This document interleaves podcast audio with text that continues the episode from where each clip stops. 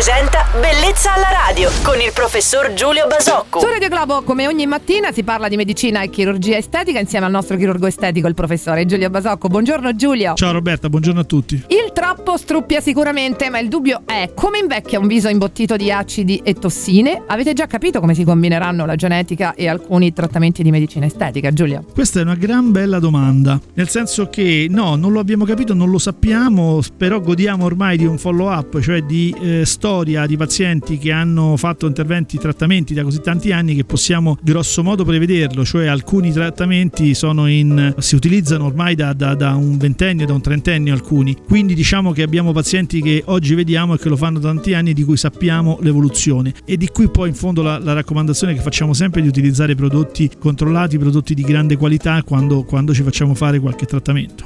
Ma almeno sapete con cosa non bisogna esagerare in alcun modo, tipo con il Botox o con altre sostanze? Ma guarda, quello che sappiamo per esempio del Botox rispetto all'uso a lunga distanza è che si acquisisce spesso una certa resistenza nell'uso a lunga distanza, cioè il paziente acquisisce una capacità di eh, reagire all'infiltrazione di questa tossina che quindi non ha più la sua efficacia, il sistema immunitario la, la neutralizza. Per questo vengono prodotte tossine alternative, quindi con molecole diverse. Bene, per chiunque volesse un consiglio dal nostro chirurgo estetico Giulio Basocco può inviare una mail a bellezzalaradio.it e con te Giulio ci ritroviamo domani mattina. Passa una bella giornata. Ciao Roberta e buona giornata a tutti. Bellezza alla radio.